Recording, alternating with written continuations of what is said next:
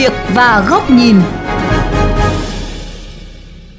Thưa quý thính giả, từ năm 2025, người dân sẽ không đóng phí thu gom, xử lý rác thải sinh hoạt theo bình quân từng hộ như hiện nay, mà đóng theo khối lượng, nghĩa là rác thải bao nhiêu, trả tiền bấy nhiêu. Mặc dù đây là quy định của Luật Bảo vệ Môi trường 2020 sửa đổi đã được Quốc hội khóa 14 thông qua tại kỳ họp thứ 10, nhưng để luật đi vào thực tiễn cuộc sống vẫn là câu chuyện được rất nhiều người quan tâm. Trong chương trình Sự việc và góc nhìn hôm nay, chúng tôi sẽ đề cập về nội dung này. Xin mời quý vị cùng theo dõi.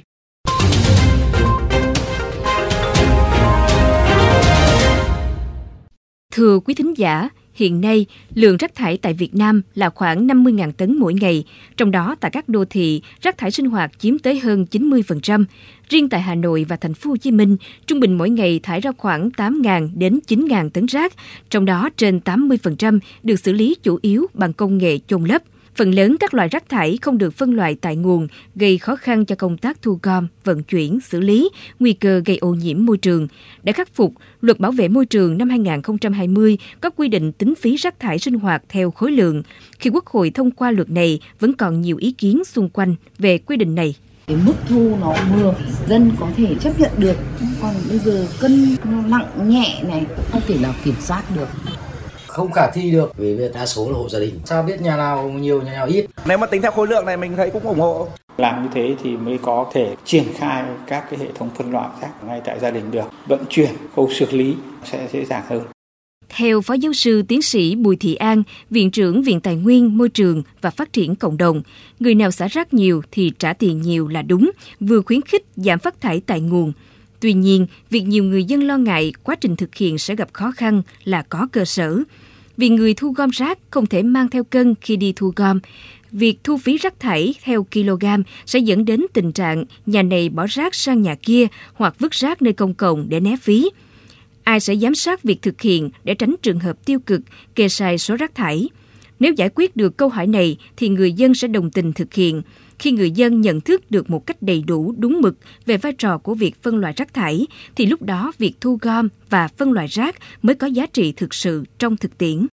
Vấn đề thu rác thải sinh hoạt theo khối lượng thì tôi cho đấy là ý tưởng việc làm chắc chắn là sẽ tốt nếu như chúng ta có một loạt các biện pháp kèm theo. Thứ hai nữa là làm cho người dân có ý thức hơn. Cái thứ ba nữa là phải thật ra trong cái quản lý của mình ấy, ở các cái địa phương nó chưa thật tốt lắm. Cho nên là nếu như ta tính bằng tiền khối lượng thì chắc chắn sẽ có người đổ trộm các cái phế thải nhiều hơn. Cho nên cái chuyện quản lý là rất quan trọng. Nói về quy định mới, tiến sĩ Nguyễn Trung Việt, nguyên trưởng phòng quản lý chất thải rắn Sở Tài nguyên và Môi trường thành phố Hồ Chí Minh cho biết, thu phí rác thải sinh hoạt theo khối lượng là giải pháp hiện được nhiều quốc gia áp dụng và cho hiệu quả tích cực. Tuy nhiên, để áp dụng ở nước ta vẫn còn nhiều khó khăn do phải có các điều kiện cần và đủ về hạ tầng kỹ thuật và hạ tầng xã hội. Bởi thực tế, cơ sở hạ tầng kỹ thuật nước ta còn nhiều hạn chế, như tỷ lệ chôn lấp rác thải còn cao, chưa chuyển đổi xong phương tiện thu gom rác, thiếu các cơ sở tái chế về chất thải hữu cơ và chất thải nhựa, làm ảnh hưởng đến công tác phân loại rác hiện nay. Trong khi đó, số lượng nhân sự của cơ quan nhà nước đã thiếu, lại còn thiếu cán bộ quản lý có tầm, có tâm, đặc biệt là cấp địa phương, cơ sở, các tổ chức xã hội, khiến công tác giám sát, tuyên truyền vận động đến người dân gặp nhiều khó khăn. Hơn hết là ý thức của người dân còn hạn chế. Với những hộ dân có kinh tế thấp, rất khó thực hiện việc thu phí rác thải, thậm chí nạn đổ trộm hoặc vứt rác thải đến nơi khác vẫn còn diễn ra. Do đó, tiến sĩ Nguyễn Trung Việt cho rằng nhà nước cần đi đầu trong việc đầu tư hạ tầng kỹ thuật, đồng thời có những văn bản hướng dẫn chi tiết về các mức chế tài cũng như công tác giám sát việc thi hành.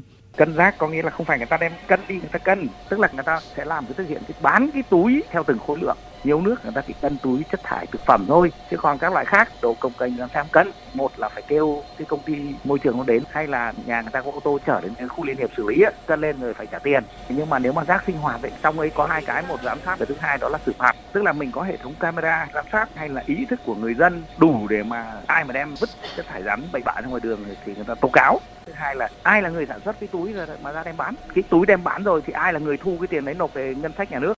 Về vấn đề thực hiện, Bộ Tài nguyên Môi trường cũng đặt lộ trình từ nay đến năm 2025 là giai đoạn để tuyên truyền, nâng cao giáo dục, nhận thức của người dân. Trong giai đoạn đầu thực hiện, cần có kế hoạch cụ thể, xây dựng chế tài xử phạt thật nghiêm, lắp đặt hệ thống hạ tầng camera giám sát một cách bài bản, dần dần hình thành thói quen, đưa việc thu gom rác thải đi vào nề nếp. Dần dần khi nhận thức, hành vi, hành động của người dân thay đổi, luật sẽ phát huy được tối đa những tác động tích cực đến môi trường, đời sống của người dân.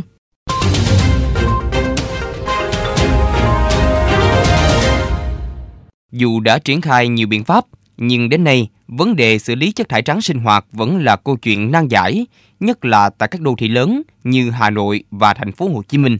Luật bảo vệ môi trường sửa đổi năm 2020 được kỳ vọng sẽ giải quyết những bất cập và bức xúc về ô nhiễm môi trường do rác thải gây ra trong thời gian qua. Song để đáp ứng được kỳ vọng đó, luật cũng cần nhiều giải pháp đồng bộ và sự đồng thuận trong nhân dân. Đây sẽ là nội dung của bài bình luận với nhan đề thu phí rác thải theo khối lượng để luật pháp được thực thi do nhà báo Bùi Trọng Điển, Phó Giám đốc kênh VOV Giao thông thực hiện.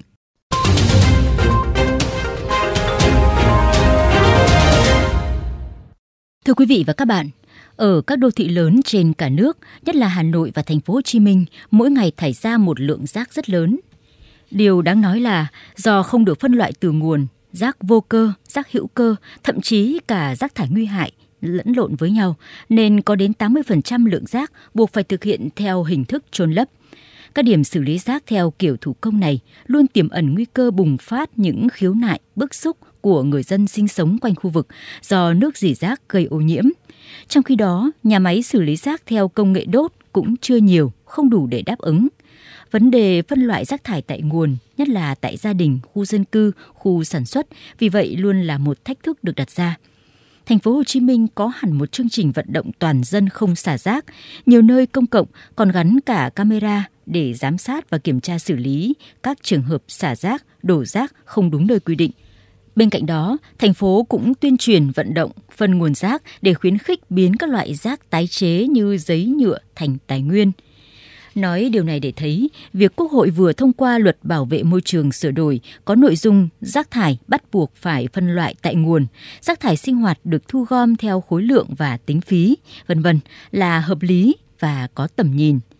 Hiện nay khi mà đời sống và hoạt động sản xuất ngày càng phát triển thì việc xử lý rác khoa học để bảo vệ môi trường, sức khỏe mỗi người là một yêu cầu bức thiết đặt ra phải được quan tâm giải quyết Vấn đề lúc này là quy định của pháp luật về thu phí rác thải theo kg còn 2 năm nữa có hiệu lực nhưng rất cần một sự đồng thuận của người dân và doanh nghiệp để triển khai.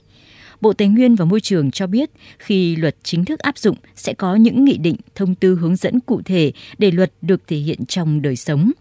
Tuy nhiên, qua kinh nghiệm nhiều nước trên thế giới mất cả chục năm mới áp dụng được yêu cầu này cho thấy ngay lúc này các địa phương cần đẩy mạnh truyền thông để người dân hình thành thói quen hữu ích này. Theo đó, ngành môi trường tiếp tục hướng dẫn để người dân phân loại rác ngay tại hộ gia đình. Mỗi gia đình, cơ sở sản xuất, doanh nghiệp cần có nhiều thùng đựng rác khác nhau. Kỹ hơn thì cần ghi rõ thùng đựng rác tái chế, rác thải rắn, rác thải là chai lọ thủy tinh để các thành viên bỏ rác cho phù hợp – Việc làm này vừa giúp cho người thu gom vận chuyển rác đỡ vất vả do phải phân loại, vừa đảm bảo rác có thể tạo ra nguồn thu cho gia đình khi các đơn vị thu gom trưng thu. Các trường học cũng thường xuyên nhắc nhở học sinh, sinh viên về ý thức phân loại rác. Ở gia đình người lớn cần gương mẫu để trẻ em học và làm theo. Việc phân loại và thu phí rác theo khối lượng cần sự chuẩn bị các điều kiện về cơ sở vật chất như bao đựng rác, thùng chứa rác, điểm tập kết thu gom rác hợp lý, bảo đảm vệ sinh. Cùng với đó là việc kiểm tra, giám sát, xử lý các vi phạm theo các chế tài đã quy định, cũng cần một đội ngũ nhân lực đủ mạnh, chuyên nghiệp. Sự giám sát của tổ chức xã hội đoàn thể đến các khu dân cư, tổ dân phố, khu trung cư cũng rất quan trọng. Bất cứ người nào vi phạm phân loại rác hoặc xả rác bừa bãi đều cần phải được nhắc nhở phê bình và xử phạt. Như vậy, để một quy định pháp luật đi vào thực tiễn, có phần bảo vệ môi trường sức khỏe cho toàn dân, rất cần sự chung tay của mỗi cấp, mỗi ngành và mỗi người. Trong đó, sự chuẩn bị chu đáo và thực thi triệt để của các cơ quan quản lý chính là cốt lõi cho sự thành công này. Không để tình trạng luật một nơi mà thực tiễn một nẻo như đã từng xảy ra.